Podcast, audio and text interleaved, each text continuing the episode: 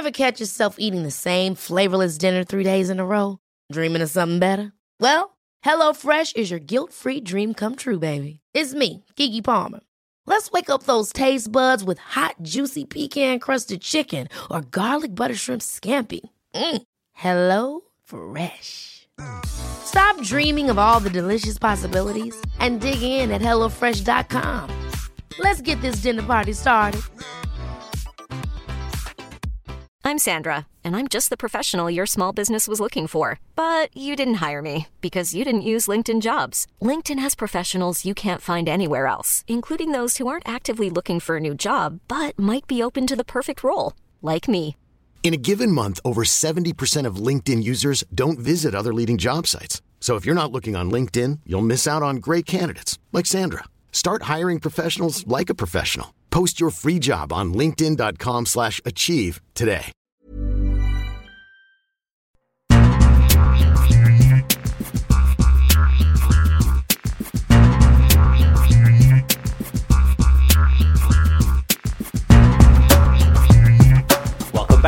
It's the World Soccer Talk podcast, the only podcast that focuses on watching soccer on TV, online and apps.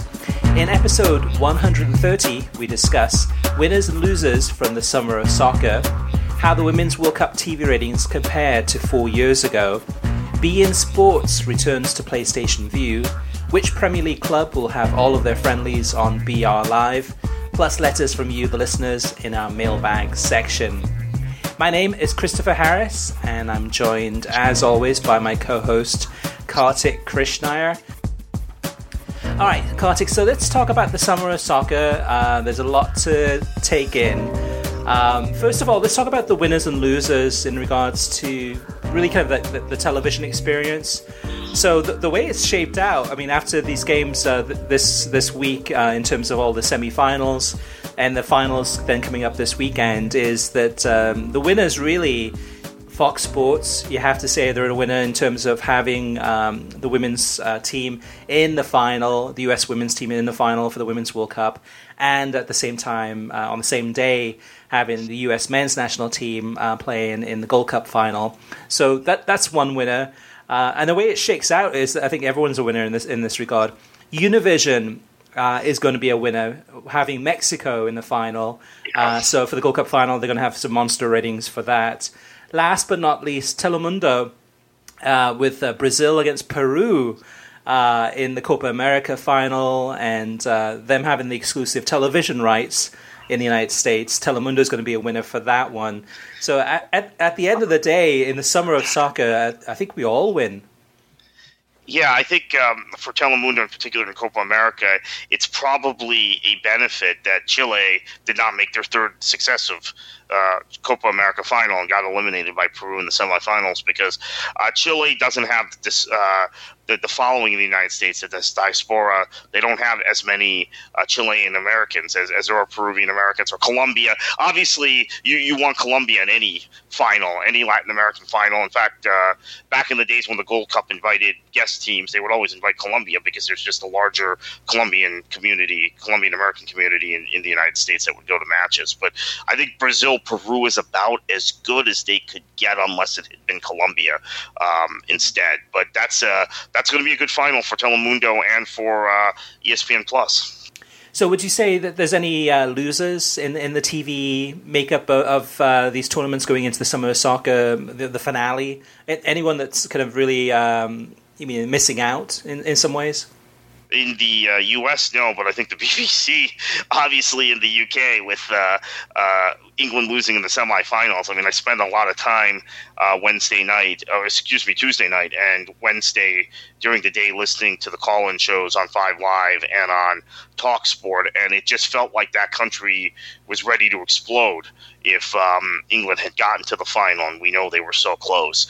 And I think that the television number for the BBC for the final might have broken all sorts of terrestrial TV records in the United Kingdom had England got to that final. So really close, didn't happen, but so they're the only loser, although they've had a great tournament to this point, right? Yep. With England going on the way to the semifinals and also having Scotland in the tournament helped the BBC's numbers. My take on the loser for the summer of soccer is, unfortunately, is ESPN+. with the Copa America coverage. It's been really disappointing with the commentators that they picked and selected for these games. For a lot of the games in the latter stages of this tournament, Adrian Healy came in. And I'm not the biggest fan of Adrian Healy, but he's decent. But he definitely elevated the commentating of this tournament, English language in the United States on ESPN+. But at the same time, there's absolutely no comparison to what Telemundo did. Telemundo, off the charts, amazing commentating by Andres Cantor, of course, Manuel Sol, Sorin, so on and so forth. Just extreme differences in terms of that TV viewing experience. And ESPN Plus, I mean, yes, the price point is so affordable. It's hard to complain, but in this regard, I have to complain about the commentators and just a poor decision-making in terms of picking who they picked. Now, Kartik, in terms of this past week, I mean, there's been so many games.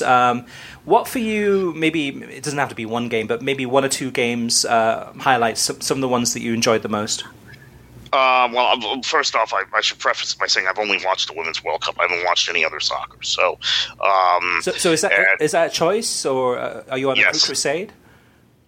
Well, I mean, I don't know why people have to characterize it as a crusade. You know, if people watch other soccer during the Men's World Cup, they get accused of, well, why is there this other soccer going on during the Men's World Cup? I think it's kind of a double standard. It's not anyone's fault who's watching. No one's consciously saying, oh, well, I'm going to be duplicitous and watch the Gold Cup or watch Copa America or watch the African Cup of Nations. But what it is FIFA showing a lack of respect for the women's game, as they have with all these rules changes. They're essentially using the women as lab rats, both with VAR and with these rules changes that went into effect on June 1st. So it's a choice. It's a conscious choice. I can't watch soccer 24/7.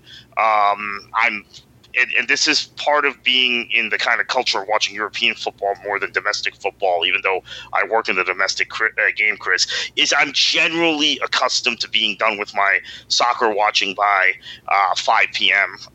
Every day. And then I'm reading, I'm watching a movie, I'm watching a documentary, I'm going to dinner, whatever. So that means because the Women's World Cup has been in Europe, that it's been easier for me to follow. Plus, it's a tournament I want to follow. Now, if I were to watch a men's tournament simultaneously, it would probably be the African Cup of Nations just because of the timing. But yeah. I have not watched. I will admit I have followed the Copa America. I have not watched it. I have not even followed the Gold Cup. It was a shock to me when a non-soccer friend, actually a soccer-hating friend of mine, texted me on Tuesday night that he was actually going to watch soccer because Haiti was in the Gold Cup semifinal. I was like, whoa. And then I thought they were playing the U.S., and it turned out they were playing Mexico. So I had absolutely no – I haven't even been keeping track of the tournament.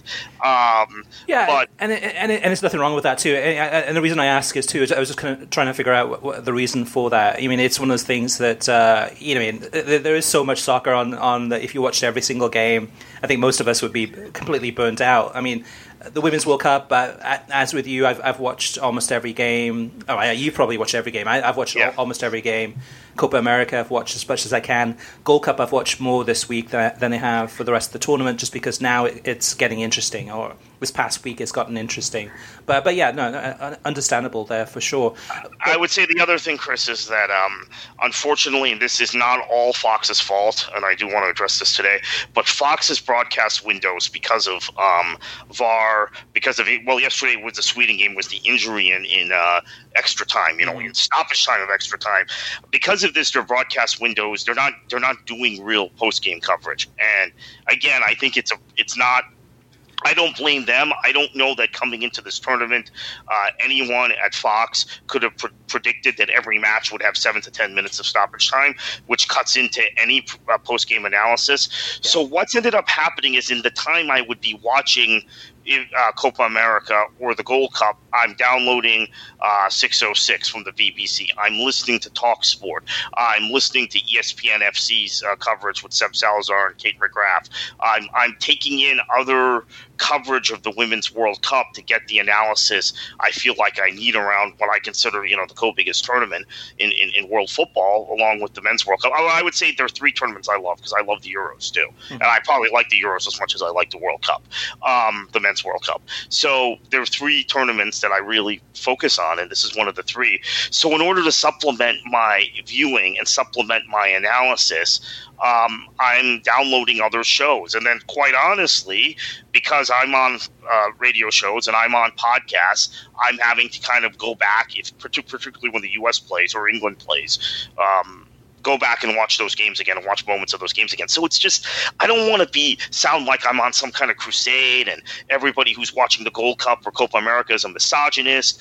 I'm not saying that at all. But what I am saying is it's very difficult if you want to cover the Women's World Cup as properly as you would cover the Men's World Cup, which is my goal. Yep. I see them as co-equal tournaments. That's part of me being American, right? Because I grew up, obviously I grew up in the old NASL days, but as I became a soccer person working in the game, the U.S. women were as relevant as the U.S. men. So that's part of my orientation as an American. In order to do that, I need to be able to operate. And the bottom line is the last two Women's World Cups, the Gold Cup only overlapped, was only simultaneous with the Women's World Cup for part of the tournaments. I don't know why the decision was made in 2019 to shift the calendar that had been used in 11 and 15 with both these tournaments. And the same thing can be said for Copa America. Actually, Copa America in 11 was pretty simultaneous with the Women's World Cup, and I didn't watch it in 11. But in 15, all these things were staggered. I don't know why all of a sudden everything is going on at the very same time, to the point where the finals are the same day. That to me is a FIFA decision, and while I'm saying that people who are watching these tournaments, and then the people who are saying, "Oh, that's terrible! You're not watching the Gold Cup. How can you call yourself a U.S. soccer person?" I'm not accusing them of misogyny, but I am saying FIFA, I think, had had in their own mind a kind of a misogynistic thing when they said we're going to relegate the Women's World Cup to whatever, co-equal status with all these confederation tournaments. So I don't know if this is true or not, but I almost have a feeling that the way that the tournaments have been structured in terms of scheduled, and all three finals ending on Sunday, is that it's been done for the United States TV audience. Because, look at it. It's a July 4th weekend. Most Americans are off, definitely off today, Thursday, but sometimes off on Friday. But it's a long weekend. It's one of the few times of the year where most Americans have time off. Some are working, yes, but the majority would have time off. And you've got a Gold Cup final. You've got a Copa America final. You've got a Women's World Cup final. And if somebody at FIFA said, okay, let's figure out a way to schedule things, let's talk to CONCACAF, let's talk to CONMEBOL, let's twist their arms a little bit and say, hey, come on, guys, let's finish it out on July 7th. The biggest winner in all of this is the United States.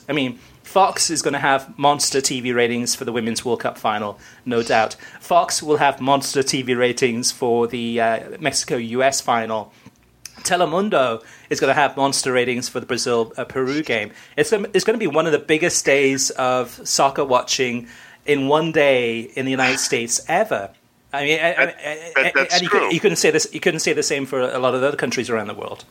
I go back to 2007 when the Gold Cup final was held in Chicago on a Sunday. The Copa didn't start till the next Wednesday. So actually, in the case of Mexico and the U.S., used some of the same guys. They were both in that tournament. They were the two guest teams in 2007.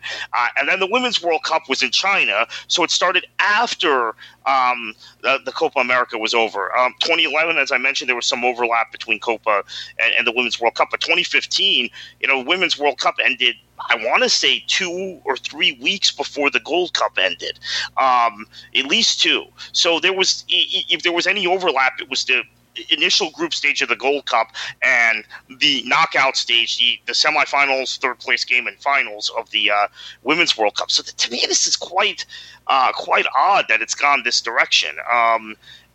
So next year, obviously, Copa moves to even years, and will be in 2020, 2024, 2028. So you avoid that conflict for the future, which leaves African Cup of Nations, which is now moved to the summer, which I think is of great relief, particularly the Premier League and Bundesliga clubs who are losing guys pretty regularly, and Serie A clubs, etc., for Liga clubs especially, right? losing guys during the Cup of African Nations. So for 2023, they're going to have to figure out a way to stagger these tournaments. Look, I think part of the problem is that CONCACAF and the CAF are permitted to have two tournaments in a four-year cycle because they're trying to raise revenue and they're trying to make money. And I understand why they're trying to make money, partly for the poorer in CONCACAF, the poorer island nations in Africa, the poorer footballing nations, just poorer nations, period. I get that. But at the same time, I think that's creating a lot of this calendar fixture problem and, you know, problems on television. I think, you know, the Gold Cup would be a more lucrative television problem if it was once every 4 years. Once every 2 years with the Gold Cup, we just kind of snicker at the tournament, right? Yeah. But in some ways, this is almost a relatively new problem that we have here, is because go back, say 5 years ago, or go back 10 years ago, most of this television coverage wasn't available to us. I mean, yes, there would be, the Gold Cup would be on television. Copa America, sometimes, I'm sure it was televised maybe on a really niche kind of Spanish language channel or satellite TV station, or even pay-per-view maybe. So actually, the Gold Cup was never. Oh, sorry, the Gold Cup was never available in English prior to 2013. It was just U.S. games that were shown prior to 2013. Yeah, right. I forgot about that. Yeah, so and then actually a very new problem. And then Africa Cup of Nations, forget about that. I mean, in the past, it wouldn't have been televised. The one commonality I will say about all four of these tournaments is, disappointingly, lots of empty seats. So Women's World Cup, Africa Cup of Nations, some of those stadiums are almost empty. Even Copa America, some of those stadiums in Brazil have been empty. And Gold Cup too. I mean, even for the United States game last night against Jamaica, I mean, in a capacity of 70,000, I think there was 29,000 people there. That is an issue. And from the TV viewing perspective, from watching it on television, it doesn't help with the atmosphere in those stadiums. So I think that seems to be systemic in terms of a lot of countries and a lot of organizations, football organizations, raising ticket prices and just trying to scalp people in terms of generating as much revenue as possible. Yeah, they can talk a lot about football and the game, but what I think we found is FIFA and the confederations, all of whom have retained marketing partners and vendors that they pay that are getting fees for consulting or marketing or media rights, is forcing them to raise ticket prices. And we can talk. We speak specifically to the Gold Cup. CONCACAF does it because they're trying to make sure that they can fund some of these smaller island nations. Everybody else, as I mentioned, and Soccer United Marketing, we talk a lot about them, is the marketing partner and media partner for the tournament, and they need to have their take-home pay so that they can help subsidize MLS with it. So there are all these competing reasons why you have high ticket prices, but it should be noted that the U.S. charges more. The U.S. men's national team charges more for friendlies than France has for Euro qualifiers. So that's it's an even more of a problem in the United States than it is in places like France when their federation is controlling things. Obviously, currently with the Women's World Cup, that's a FIFA property, and FIFA's charging pretty high ticket prices. So a question I asked you a few minutes ago was which were your most memorable games from the past week?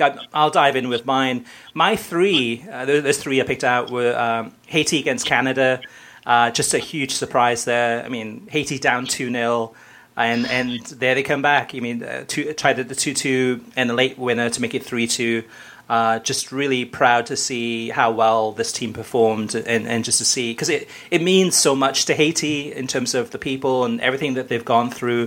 One of the poorest countries in the region, and that was incredible to watch. And that's something that we've been missing a lot from these tournaments overall, is that there haven't been that many shock victories, but Haiti played exceedingly well and deserved that win.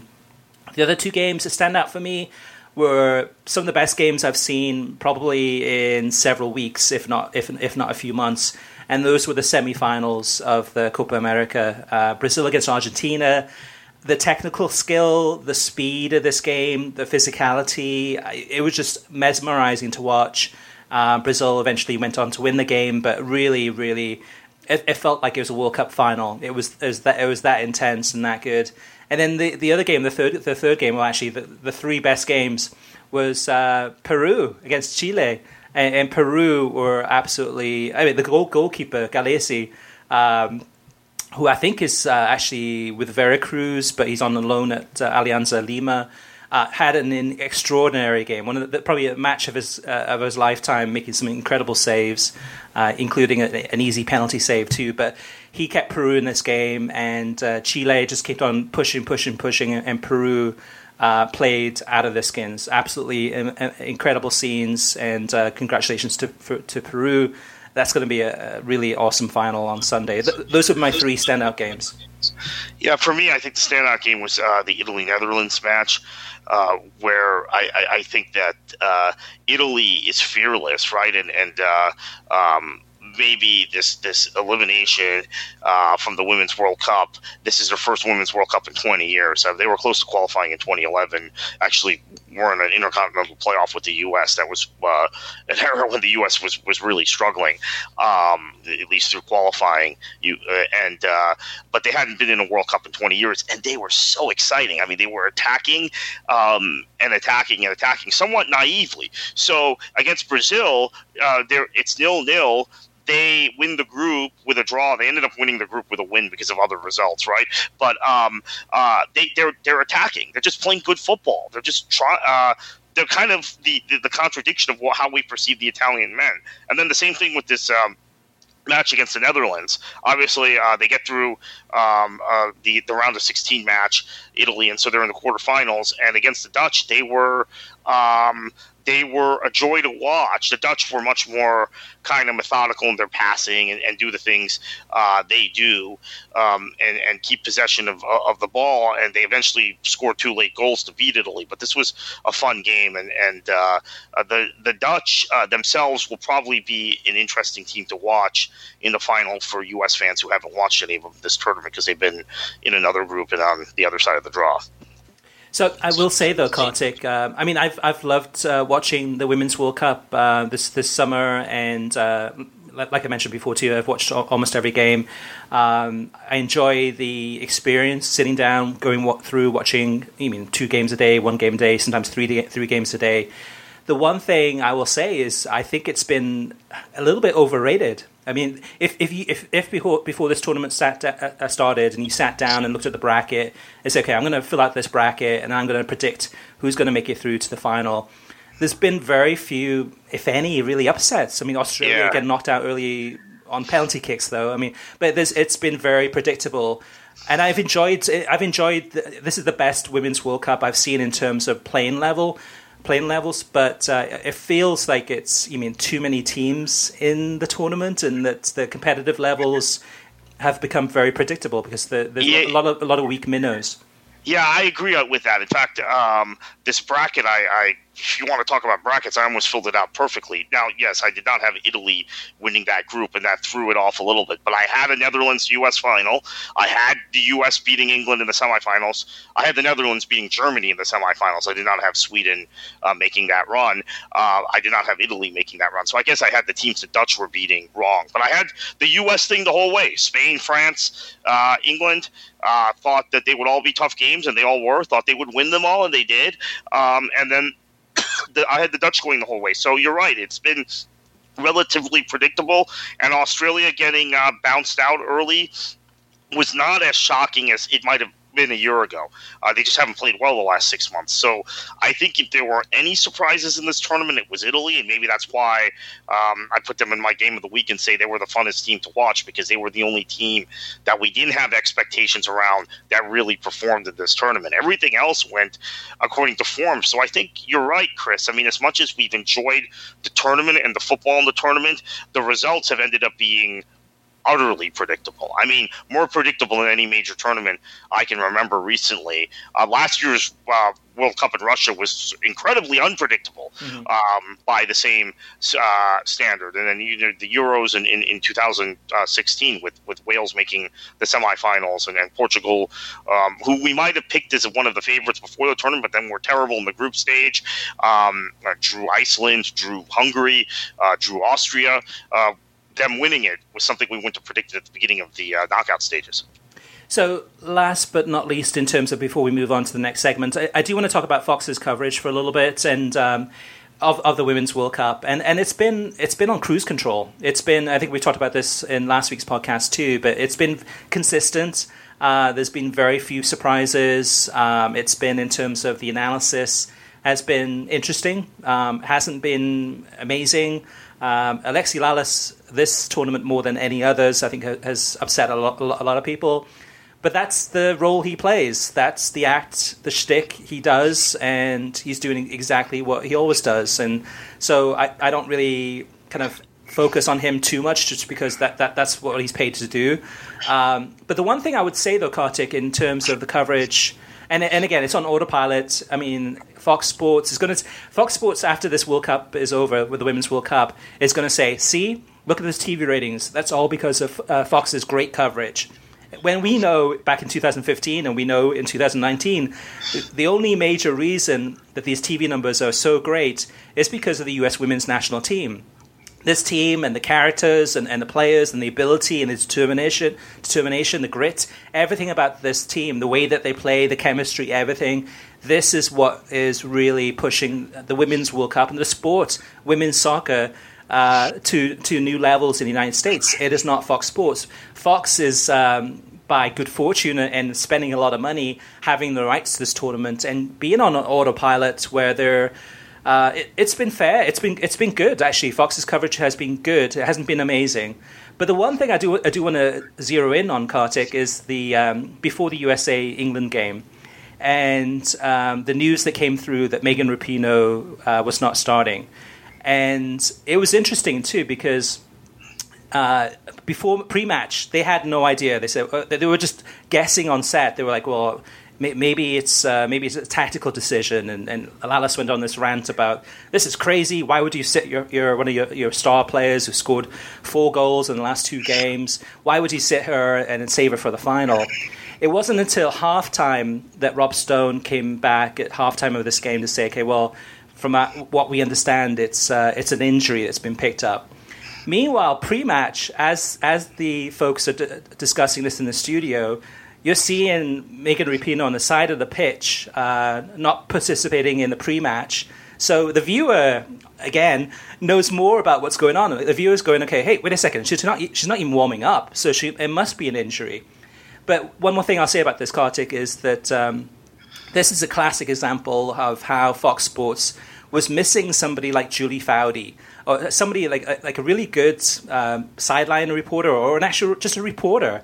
Where was the reporters from Fox Sports talking about this? Because Julie Foudy, at 2:30 Eastern time on that same day of this game, on Tuesday, so half an hour before the game kicks off, she tweets out and says, well, Megan Rapinoe in practice yesterday had a leg all taped up, and I mean, the reason that she's not starting is because she's not fit. She has an injury. She has a hamstring injury.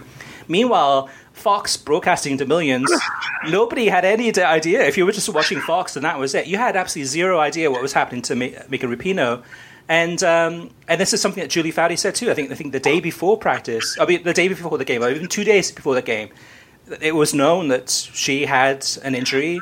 But yet Fox completely, did not know this. Which is, how could they not know this with all the teams of people that they have in France? This blows my mind because, so I knew Megan Rapinoe was injured because I was on Twitter. I was not watching the Fox pregame show. I turned Fox on at 2:59 for kickoff. It's then explains why on radio shows, because I think I did 3 shows. One is obviously the Nightly Gebra show, but 2 other shows after the result, after full time, why I was asked questions about her being held out and her sulking. And I didn't understand the question. And that was one of the narratives that was picked up. Like, I think people were probably thinking that maybe it was a decision because it came from the top down, or I don't know, there was a phone call from the White House. So who knows? Nobody had any idea. So that was a Fox thing, them not knowing, right? So here's what we have found: they have Alex Curry and Jenny Taft covering, essentially human interest stories and rah-rah USA stories around the U.S. women's national team. You still have, and again, I'm listening listening. I'm podcasting it. I'm not watching it on ESPN+, but I'm podcasting Seb Salazar and Julie Foudy and Kate McGrath every night, and I'm getting this sort of insight from the camp. Right? Mm-hmm. So I'm hearing when Julie Foudy's like, well, you know, this one hasn't traded so well, or, you know, Joe Ellis may have some tactical wrinkle.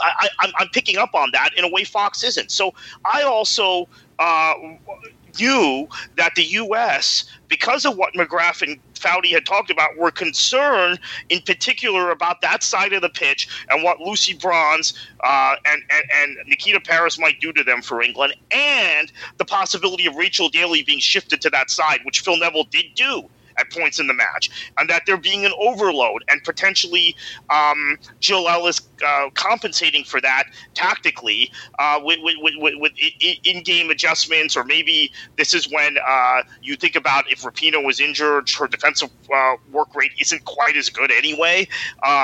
You know, what do you do on that side? None of these questions, to my knowledge, have been asked on Fox. None of these discussions have been had. So when you talk specifically about that match, the semifinal match, you talk about an injury to Rapinoe. You talk about some of the tactical decisions Phil Neville made, which have been, you know, just pulled apart. Mm-hmm. And you know, we know how the British press is, so I think that they're beating up on Neville a little too much. Although I do question. There were several of his lineup decisions I questioned, one of which was Beth Mead over Tony Duggan, but then Beth Mead played wonderfully. I would say Fran Kirby and Georgia Stanaway not being in the team and then coming on really late kind of bothered me. But the point is that none of these conversations are really being had on Fox. And if they're mentioned, it's like Kelly Smith will say, you know, I think Stanaway should start. And I don't know what Neville's doing, but will not at any point really get deep into why Stanaway would be a better option than, let's say, I don't know, Jill Scott or someone in the English midfield. So, I think as the tournament's gone on, Chris, Fox has become more predictable, kind of more lazy in how they cover these matches. And I get it. It's a long tournament. Unlike the Men's World Cup, they haven't really rotated Rob Stone out to where that should be his name, Rob Fox. Yeah, Rob Fox to where he's he's a little bit maybe just weary now, and the same thing with Lawless. Lawless hasn't been rotated out, but this is another reason, right? I mean, people have criticized me for saying I'm not watching the Gold Cup, I'm not watching Copa America. This is part of it. I have to go other places to get my analysis. Right. I'm covering this tournament. I'm watching this tournament. I am covering this tournament. I'm either writing or on a show every night about the tournament. So I have to fill in those gaps, and filling in those gaps requires me to listen to other coverage. I mentioned ESPN FC with Seb Salazar, that and all the other supplementary things I do that I listen to. And that cuts into my time to potentially watch other tournaments or do other things, non-soccer stuff. And quite frankly, it's because Fox is not delivering the level of analysis they did the first, I would say, 10 days of the tournament. I think they were pretty good through the second weekend, and then it just suddenly tailed off. And it might be just kind of they don't have enough analysts to rotate. It's and they don't have enough hosts to rotate. That probably has a lot to do with it. I think it's not so much that. I think it's more so in terms of the target audience that they're going after, which is mainstream America, which for the most part, as each game has gone on, and we'll get into TV ratings in a little bit, as each game has gone on, more and more people are tuning into these games that normally would not watch soccer. So that's part of it too, is that they're giving a mainstream type of coverage to a mainstream audience, and that's what they're banking on. They're banking on, average Americans, which is, I don't know if it's the same with you, Kartik, but a lot of my family members and in-laws who don't care about soccer are now all in. They're all watching it. They're all interested. We're planning parties on Sunday, which is great. I love to see that.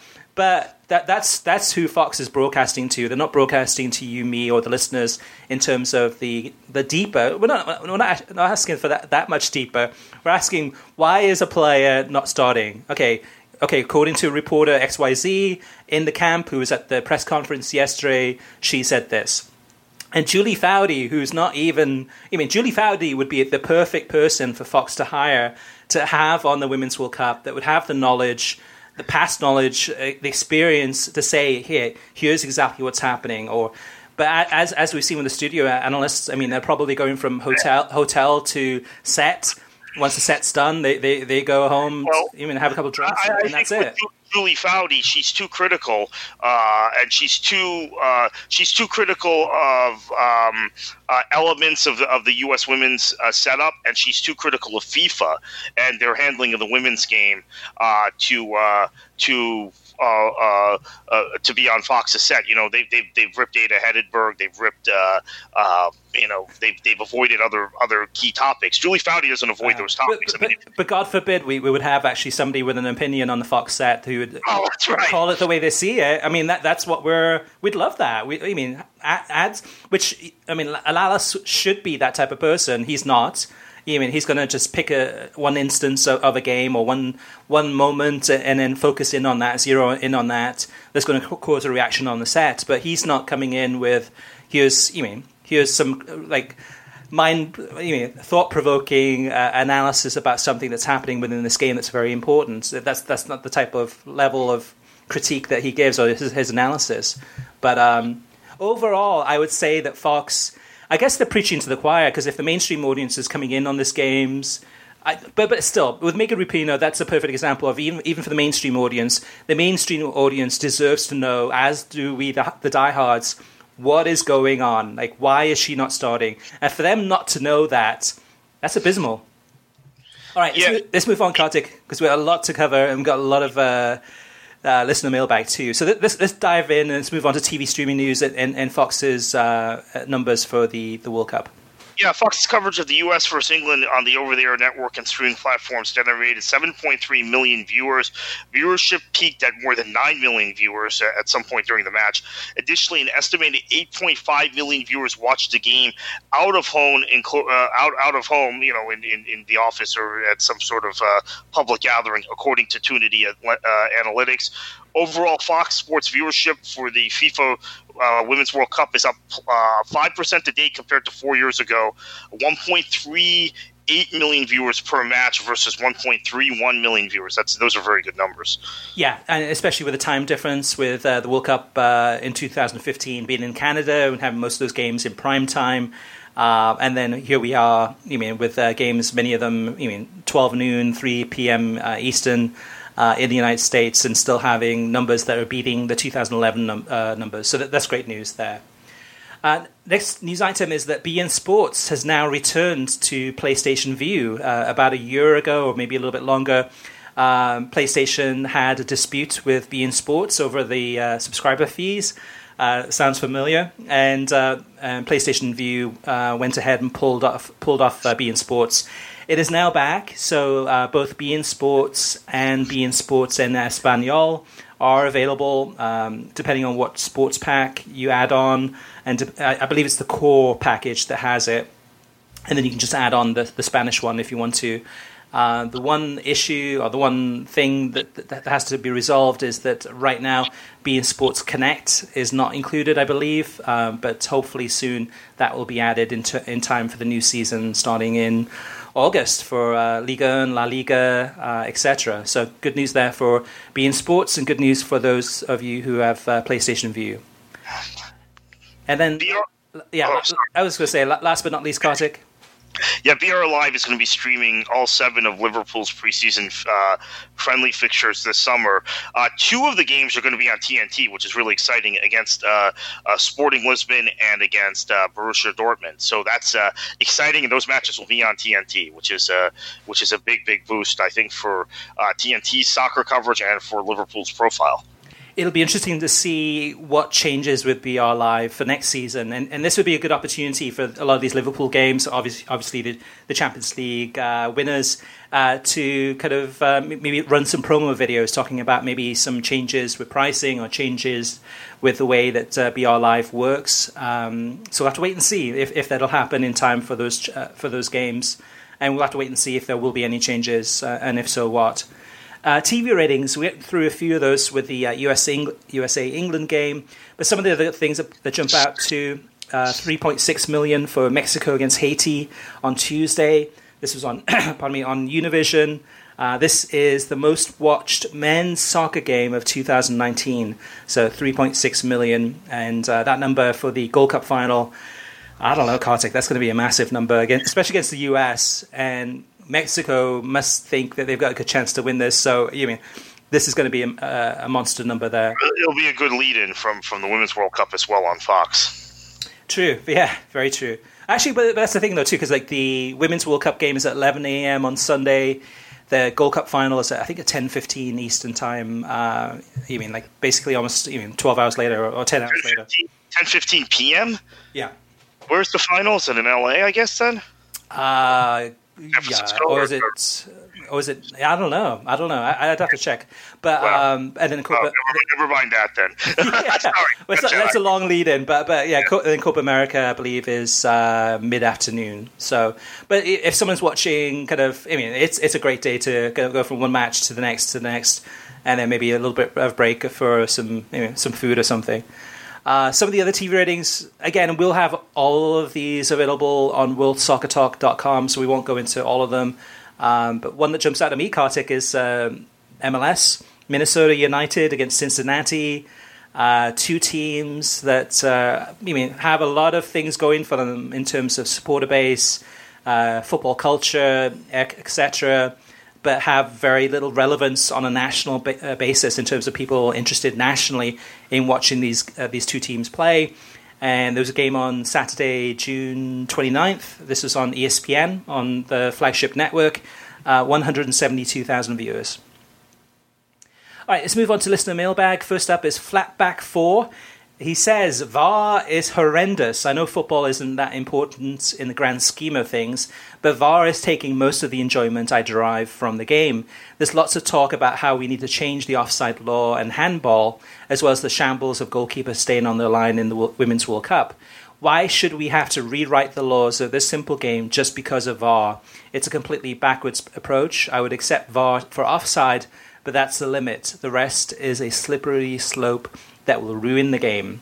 So I think a lot of us will... Well, actually, not all of us will agree with him on that, but many of us will. Even for offside, okay, and I know it benefited the U.S., directly, but the Ellen White goal would never be the flag would never go up for that in the normal flow of play, in my opinion, because there used to be this interpretation, Chris, where you had to see daylight between the last defender or the next to last defender and the attacking player. Now, what White is doing is she's level with the last defender, but she's making a normal motion if you're going to make a run into space, right? Yeah. So she's just an inch offside. Okay, if you freeze frame it, and which the British media has done, right? I've seen most of the newspaper websites a freeze frame of this, and you take a look at 30 different angles. Sure, she was offside. It's the right call. Letter of the law, it was absolutely the right call.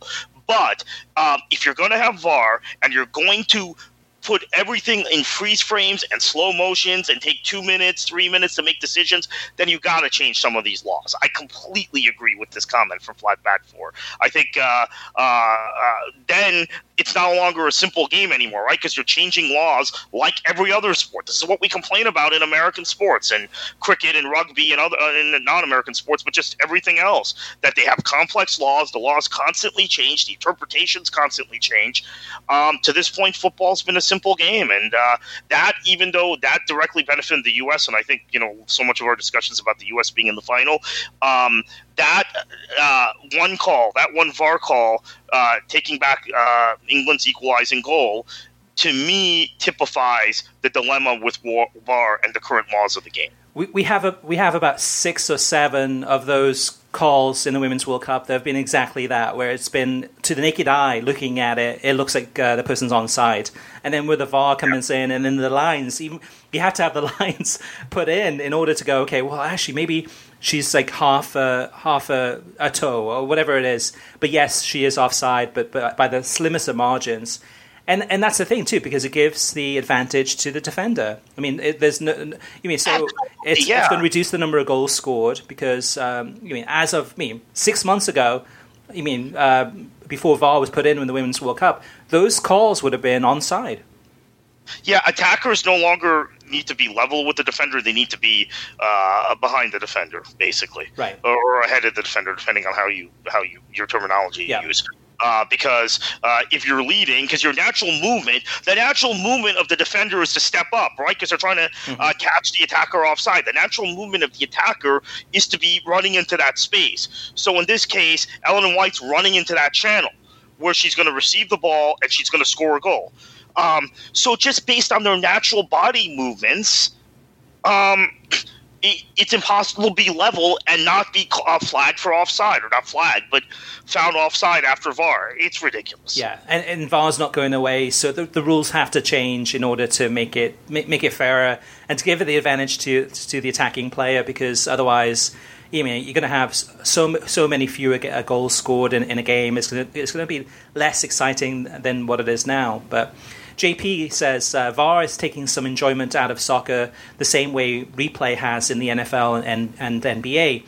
In the NFL, you cannot feel comfortable celebrating a big play until waiting a few moments to make sure there is no penalty flag, often thrown late, or for the TV to show the replay so you can be sure nothing will have to be reviewed.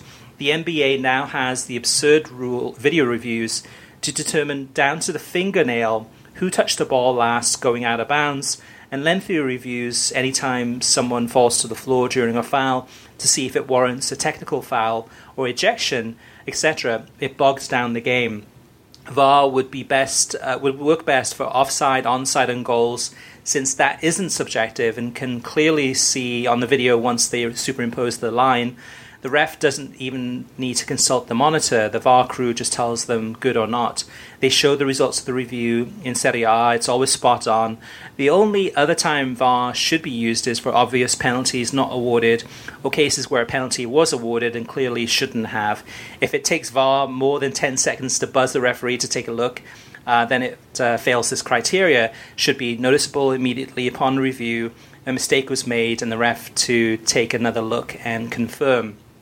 So the other thing, Kartik, that comes to mind in terms of VAR in this tournament especially, well, just in soccer especially, is penalties. I mean, the slightest of contact and it's a penalty. I mean, it could be... I mean, there's been so many instances in this World Cup where I'm looking at the video replay and the different angles, and I'm like, I'm not seeing any contact. Maybe there was a slight piece of contact, but that's not enough to send a player, I mean, dive into the ground and to call a penalty. That's, I mean, I don't know. I mean, we've gotten to a point where someone in the box, any contact, the person goes down, and most times it's an automatic penalty, and it's... Yeah. That's taken kind of a luster off the game too, I believe.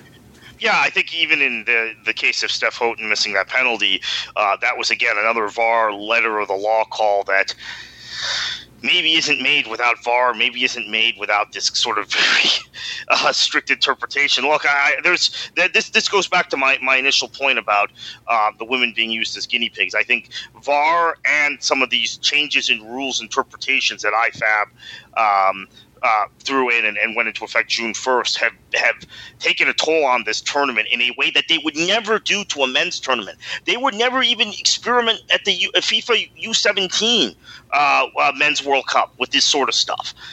So that's just another talking point about how FIFA is disrespecting this tournament. The other thing too about the way that VAR has changed the game is that I mean, in this case, HBS, which is the company that's in charge of producing the Women's World Cup, and is giving the feeds, I mean, globally. So no matter where you are, if you're in Australia, Europe, you name it, we're all watching the same TV feed around the world of the Women's World Cup. And sometimes, yes, we'll have different commentators, but for the most part, actually, 100% of the time, we're seeing the same footage around the world. The thing is that sometimes, and I've noticed, I've mentioned this on Twitter, is a goal is scored. And when a goal is scored, we might get 7, 8, 9 different camera angles. But when it's a VAR incident in a penalty box and someone gets, you mean, clobbered or is it a touch or not, we're getting like maybe 2, maybe 3 different camera angles. Yeah. Okay, what about the other 6 angles that are not shown? Are those so HBS, which is I mean, FIFA's paying HBS to do broadcast this tournament. They have a lot of control over this, the way that things are framed in terms of the way that the global world will see exactly what happened. And not to say that they are, but they could very well be making sure that some of the footage that, I don't know, showing only the footage that helps their efforts in terms of making the right call, the right decision, or making them look good. Yeah, so there's even now been confusion about this issue of keepers coming off the line because of the replays that have been offered since all the controversy over the Nigeria-France game and the Scotland-Argentina game, to the point where on 606, now again, England gets eliminated. There's a lot of unhappiness. People were calling in after the U.S.-England match saying, well, Alyssa Nair came off her line, didn't she? Which she didn't, but they didn't provide – so. You know, from the angles that were shown of her save of Steph Houghton's free penalty, you might think that. Mm-hmm. That's another thing. I mean, they're not consistent in the angles they're providing, unless they're trying to prove a point. Which I'm sure that message came down pretty loud and pretty clear. I mean, before that match even started. Okay, let's not focus on the goal line. If the goalkeeper has moved her foot off the line or not, let's not focus on that because it's creating a lot of negativity, creating a lot of drama, and it's creating a mess out there for us. So let's focus on the penalty kick taker herself. And that's the thing. At the end of the day, television has a huge impact on influencing people. And we've seen this before. We've talked about this a million times, Kartik, sometimes on the show, sometimes offline, is in terms of the way that Match of the Day, BBC in the UK, and the footage that they show and how the analysts are talking about it, here's exactly what happened. That is so influential because then you hear millions of the average British person on social media basically regurgitating those same things that he said or she said in the analysis. When we here on the other side of the pond might have a totally different take on that. We might have actually had an analyst that said something different, or you or I might have come up with our own analysis or our own observations, which are completely in contrast with what we saw that the BBC shared with their audience. So TV has a major impact, and VAR is at the heart of this TV broadcasts, and FIFA and HBS, in this case, have a lot of control over influencing the talking points to come up from this. Moving on, Happily Eggs says, Tim Vickery says that football here in Brazil is turning from a game of flow and rhythm into a game of moments. He is admittedly talking generally about the style of football in Brazil. I would apply this to the way that VAR is affecting football worldwide. We already have to deal with many stoppages in the game, free kicks, throw-ins, injuries, goal kicks. Add to these natural stoppages VAR, and you gradually are turning the game into a game of moments. Football is designed to be a game of flow and rhythm. The best parts of the games are when all parts are working smoothly and the teams find their rhythms. When you disrupt this rhythm, it takes time to reestablish. Thus, you end up with a drop in quality of play. Add to this that VAR is as open to interpretation as a referee's opinion. The excuse I have heard for bringing in VAR is that they want to get decisions absolutely correct. I still do not see absolutely correct decisions because it all comes down to interpretation and opinion. So that is one reason dealt with. Another reason I've heard from certain referees who have been used to push VAR is that it will prevent players from surrounding the referee and trying to influence his decision. This is easily dealt with. If referees issue a couple of yellow cards, when this happens, it will soon stop. So another reason dealt with. So as you may know by now, as you may have guessed by now, I abhor VAR. What I really want to know, and it's a question I've never heard the answer to, is who is pushing VAR and why are they pushing it? I, being extremely cynical when it comes to FIFA, fear it may well be down to corruption. I can see a scenario where a maker of technology would see football as the ideal outlet for a form of technology that would help the game.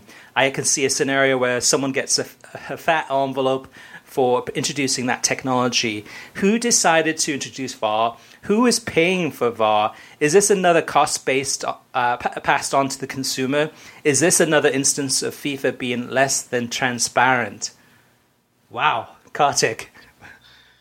First of all, I feel like I'm going to have to steal Happily Eggs' line about football becoming a match of moments, a game of moments rather than free-flowing football, because that's how I've described the Women's World Cup, maybe not with that exact terminology, but to a lot of people publicly, is that because of VAR, it's stop, start.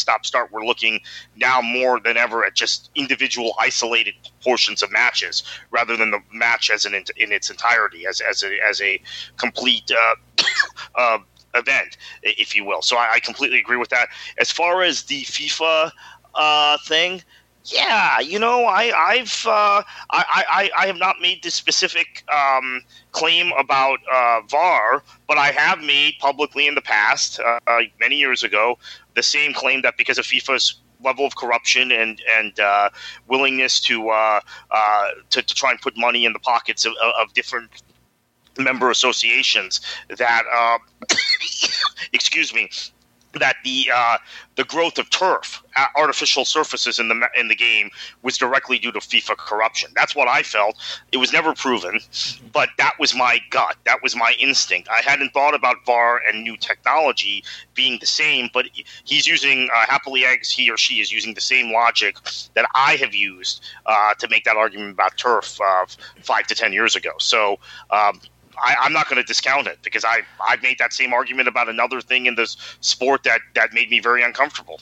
Yeah, and going back to Happily Eggs' question, I don't know the answer to that one. I know that in terms of VAR, there are different competing companies that would have the technology. I know that FIFA had the opportunity to introduce VAR much earlier. I think even the last World Cup, I think it was. But I mean, yeah. or they've had the opportunity to actually bring it out sooner, but they decided to go ahead and have an RFP process, and they went with their technology company that they were comfortable with. The answers to those questions, we don't know. I mean, we can kind of guess at those, but I'd rather not. The one thing I think, from my perspective, it's been more of an incremental evolution of video technology in general. I mean, we can go back to the Frank Lampard penalty against Germany for England in the World Cup, and the ball completely going over the line and it being ruled that it was not a goal. I mean, that's really kind of was the last straw for a lot of people. And then the push happened big time. To me, we're at a stage with technology where, even though I like VAR in terms of its intentions, I don't like the way that it's actually been implemented, and the rules will have to need to change to work with VAR. I'm at a point where I'm completely 100% happy with the goal line technology, and I'd be happy with goal line technology, and that's it. And VAR being taken out of the game, and the control being back with the referees, where they can go ahead and make human decisions. Or if you're going to go the other way, and if VAR is here to stay, then VAR needs to be, I think, improved for a lot of the camera angles that we're missing. But also at the same time, it needs to work in conjunction with IFAB to figure out a way to implement these where it's fair, because some of this stuff is petty when it comes down to like millimeters onside or offside. Raquel Guzman says, this Women's World Cup has been eventful and fun to watch. VAR has been killing the momentum at times, but that is a rant for another day. I wanted to ask, do you both have any insight at all about how the U.S. men's national team team members behind the scenes are feeling or acting with the current success of the women happening at the forefront? I only ask because I get a sense that maybe some may hopefully wish for this cup to be done, just so that their past failings and equal pay talk for the women's team will be over. Well, Chris, I think the problem is there's a lack of – look, there's no Megan Rapinoe in the men's game in the United States, not only a player of that skill, but just someone who's willing to speak out. There's never been really a Hope Solo type player who was willing to speak out, although she had other reasons. I don't want to get into discussing her. There's never even been a Carly Lloyd player who would write an autobiography and talk about some of these issues and take on leadership in her autobiography. The U.S. men, by and large, are a largely neutered bunch who lack personality, who lack leadership, with the exception of, I would say, Michael Bradley. So I don't know if they have opinions about anything, unless they're told to have opinions, quite frankly. most of them. Yeah. And the opinions of their agents become their opinions. So, Raquel, I think, you're dealing – this is part of the reason they failed on the pitch, although they're doing – again, I haven't watched a minute of this tournament, but they obviously are doing quite well on the field in this tournament. First time they've done well on the field in a while. But they don't have players that act out or leaders or really care about these issues beyond what they're told to care about, which is part of the reason why there's such a weak players union in the Major League Soccer. Also, I mean, all of these things. So I don't know that they're even thinking about it, honestly. Yeah, and for me, who's watched some of the Gold Cup, I mean, the U.S. performance up until the Jamaica game has been inconsistent. I mean, against Curaçao looked the better team. They were better in possession. They were more in control of the game. And against Guyana, the U.S. didn't look that strong as you would think they would. It's been very boring football for the most part until the Jamaica game last night. And finally, I mean, Pulisic for the most part, I mean, and Altidore having a good game, really turning on the energy and passion that we know is capable in this team. But going back to Raquel's question, I think most of the men on the men's team are happy about the women's success and about how well that they're doing. Yes, it's painting over the cracks a little bit in terms of how poor the men were in terms of trying to qualify for the World Cup, for the men's World Cup. But I don't know. I think a lot of the men would want the women to get equal pay. I think the issue really is more within USSF in terms of kind of at that higher level. This puts a lot of pressure on them to come out after this Women's World Cup is over, and hopefully the U.S. women's team wins on Sunday. But this puts some more pressure on them. The radar, the actual the lights are going to be on Carlos Cordero in terms of focusing on him to make the right decision, and this will put immense pressure on them. That's where the heat is at. I agree on the equal pay, and I think that a lot of the U.S. men's players probably didn't even know that they were getting paid more than the women's players until recently. Again, I mean, they're not really tuned into these issues. As far as pressure on the U.S. men's team, I think most people don't even realize or remember that they didn't qualify for the last World Cup. I just don't think people care about them in the larger scheme of things. And maybe the women's success puts more scrutiny on them. Maybe the women's success takes the heat off of them. I don't know how that will play out. And the U.S. men against Curaçao, the viewing figure for that was on Fox, on FS1, was 1.5 million. So people are starting to tune in now. So maybe it's more of the hardcore audience that are tuning in that had tuned out for a long time. And probably some of the mainstream audience are coming into those games too. So for Sunday's game against Mexico, that, from Fox's perspective, it won't be as big of a number as Univision by any means, but there will be a lot of people watching that, and especially if the women win earlier in the day. I mean, I'm sure post-match from Fox, they'll be pushing the men's final hard, big time, to try to get those people to tune in later that night. Chris Day says, any word on which network or streaming options will broadcast the upcoming Leagues Cup matches between Major League Soccer and Liga MX teams? Keep up the good work with the podcast. Enjoyed the discussion about VAR last week and have really mixed feelings, but agree that this is taking away from the game itself. So, Chris, to answer your question, no, there's been no information about who's picking up the rights. I would assume that it would be Univision on the English language side. That's a question. I don't know how much of interest there is. I don't know. Maybe this might be a good one for DAZN or somebody to come in with kind of a late offer to pick this up. But there seems to be very little interest thus far, especially on the English language side. Alex says, does your Fubo TV subscription come with Fox Soccer Plus, or is that an extra? So to answer your question, Alex, that is an extra. So if you sign up for Fubo, if you want to, you can add on Fox Soccer Plus to your package, but that does cost extra. And Alex says, continues, he says, the reason I don't keep up with Major League Soccer as much as the other leagues, I don't have ESPN+, so I can only watch what's on TV. Number one, there's no set schedule of days and times with MLS. I also watch NFL, and they have set days and times. Most times I catch something in a TV guide or switch in channels. Number two, have to search out game channels from ESPN or Fox or other Fox channels. Number three, MLS only promotes their big teams. I had looked at what teams were on TV from the beginning of the season to the start of June. There were a couple of teams that were on there 5 to 6 times, like LAFC, Atlanta, NYFC, to name a few. And some teams have had no national TV showing. Number four, just not as fun to watch. I watch the Premier League, Bundesliga, La Liga, and some Serie A. To me, things move faster, more goals, and player base that is more well-known. I don't watch NBA, but still know some of the big names that are playing. MLS just does not, in my opinion. Number five, I live in the middle of Texas, so I'm 4 hours away from Dallas and Houston. I get one local channel that shows FC Dallas games, but not on sports channels. And no Houston games. It's not a channel I watch, so I forget about it.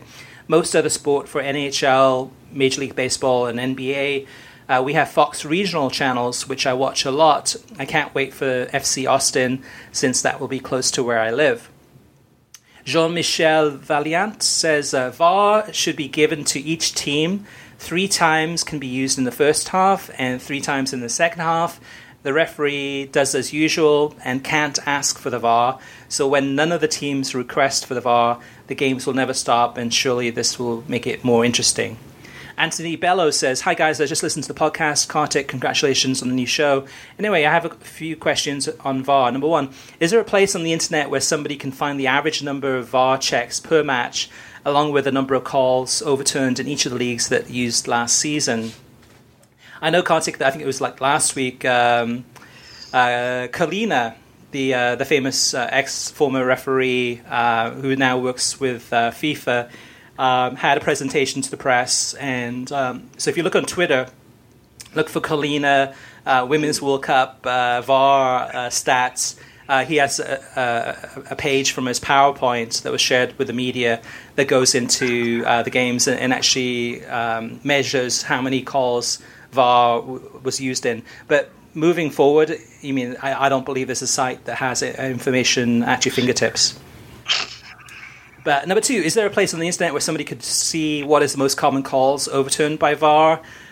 No. I mean, you'd have to search and go to a bunch of different sites. Number three, you guys probably watch more soccer than any people on earth before VAR and the new rules. How often were goalkeepers called for coming off lines on PKs? In my memory bank, I can only remember this being called 3 times a season at the most.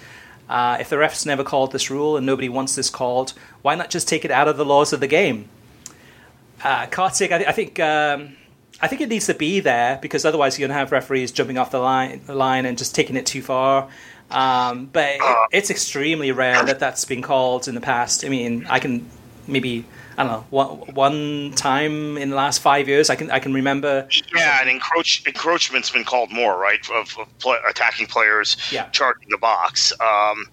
Yeah, this is I'm really curious, because we had it twice in the group stage on, I want to say maybe back-to-back days, or maybe there were 2 days apart, that France, Nigeria, and Scotland, Argentina. But that's what blew everybody's mind, because we never see it called. And then it was called back-to-back, and it impacted both Scotland's passage to the knockout stages and who Nigeria ended up drawing. I mean, they ended up drawing Germany and were wiped out, but if they had gotten that draw there against France, they might have played someone else, and they might have had a better shot of advancing to the quarterfinals.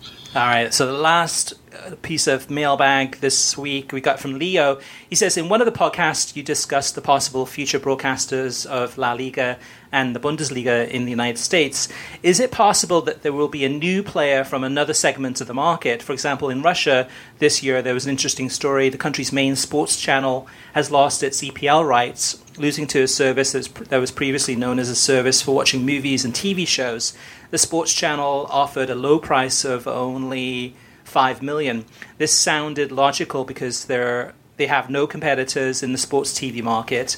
However, the new service offered $7 million and won, although they do not have a contract with a TV provider, and they do not even plan to expand into the TV market. I look at the Premier League broadcasters list, and I can see that in several countries the situation is similar to what I described in Russia. Speaking of access to every home, this service is associated with the main bank of the country. 2/3 are paid through this bank. The bank plans to make online TV as a bonus in its sign-up, is it possible that services like Netflix would be interested in acquiring the rights to broadcast the top leagues? So I think with Netflix, and this question has come up a few times in the past, and I don't think so. I think with Netflix, it's one of those things that, they focus on original content. They focus on, some great films and documentaries, etc. But that's content that you can watch. You can binge watch over and over and over again. So you can go back and watch it. You can go ahead and, somebody new coming into Netflix will say, hey, I'm going to binge all of Breaking Bad or whatever show it may be.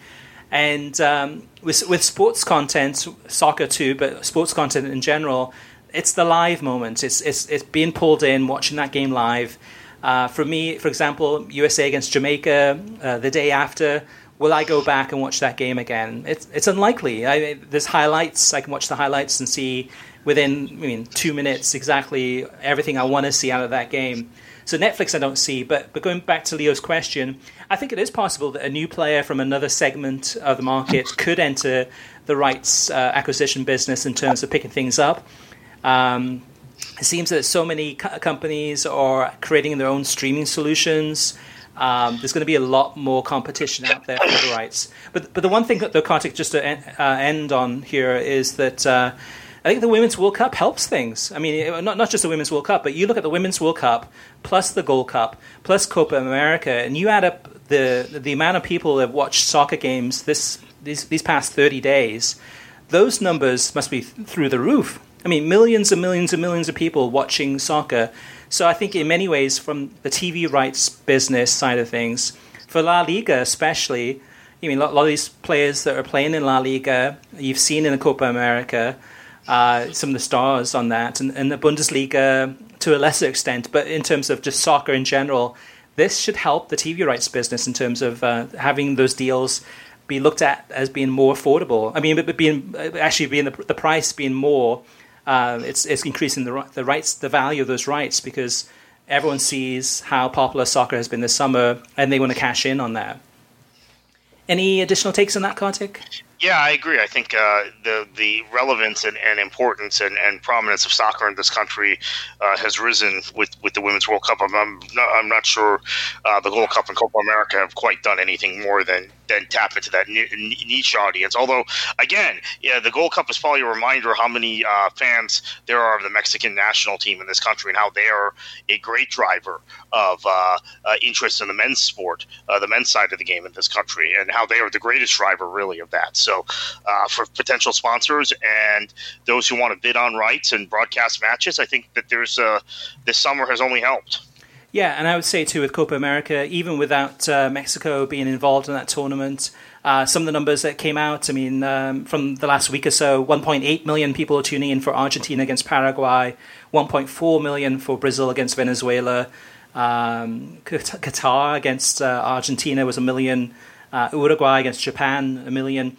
So pretty consistent in terms of those bigger teams within the tournament producing big numbers. And with the Gold Cup too, when it's been Mexico and the US playing, those numbers too have been, especially in the later rounds for the US, have been in the million plus there too. And of course with Mexico, 3 million plus for those games.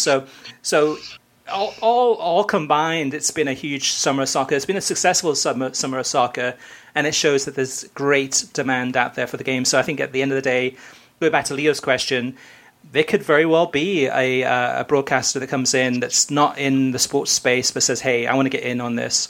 The one that I always look to, which is CBS. CBS is extinct when it comes to soccer, and why they haven't at least tried to get into the soccer market other than on limited tries, I just don't understand.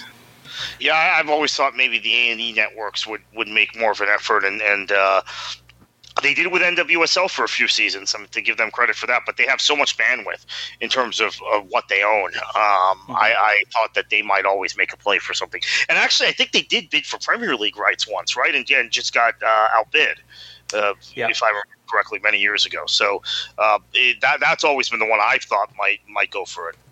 All right, listeners, so if you have any questions for us about anything in regards to streaming, television, VAR, which is, this has been a very VAR-heavy show, as well as the tournaments, etc., you can always reach us via email, through web at worldsoccertalk.com, as well as facebook.com/worldsoccertalk, and on Twitter at worldsoccertalk. Plus, of course, you can always post your comments on worldsoccertalk.com. You can hit up Kartik on Twitter at KKFLA737, as well as myself at worldsoccertalk, or at The Gaffer. All right, thank you for listening. You can get a new episode of the World Soccer Talk podcast every Thursday. Every episode is released on SoundCloud, Spotify, Pandora, YouTube, Stitcher, iTunes, TuneIn, Audio Boom, Overcast, and worldsoccertalk.com. If you like the show, share it with your friends on social media and give us a review on iTunes. Kartik, heading into a crazy weekend of soccer. Three finals on Sunday. We've got third place games in two of the competitions, I believe, on one of the competitions on, or maybe two, on Saturday, as well as Major League Soccer games and other games from around the world. What should they do? Enjoy your football.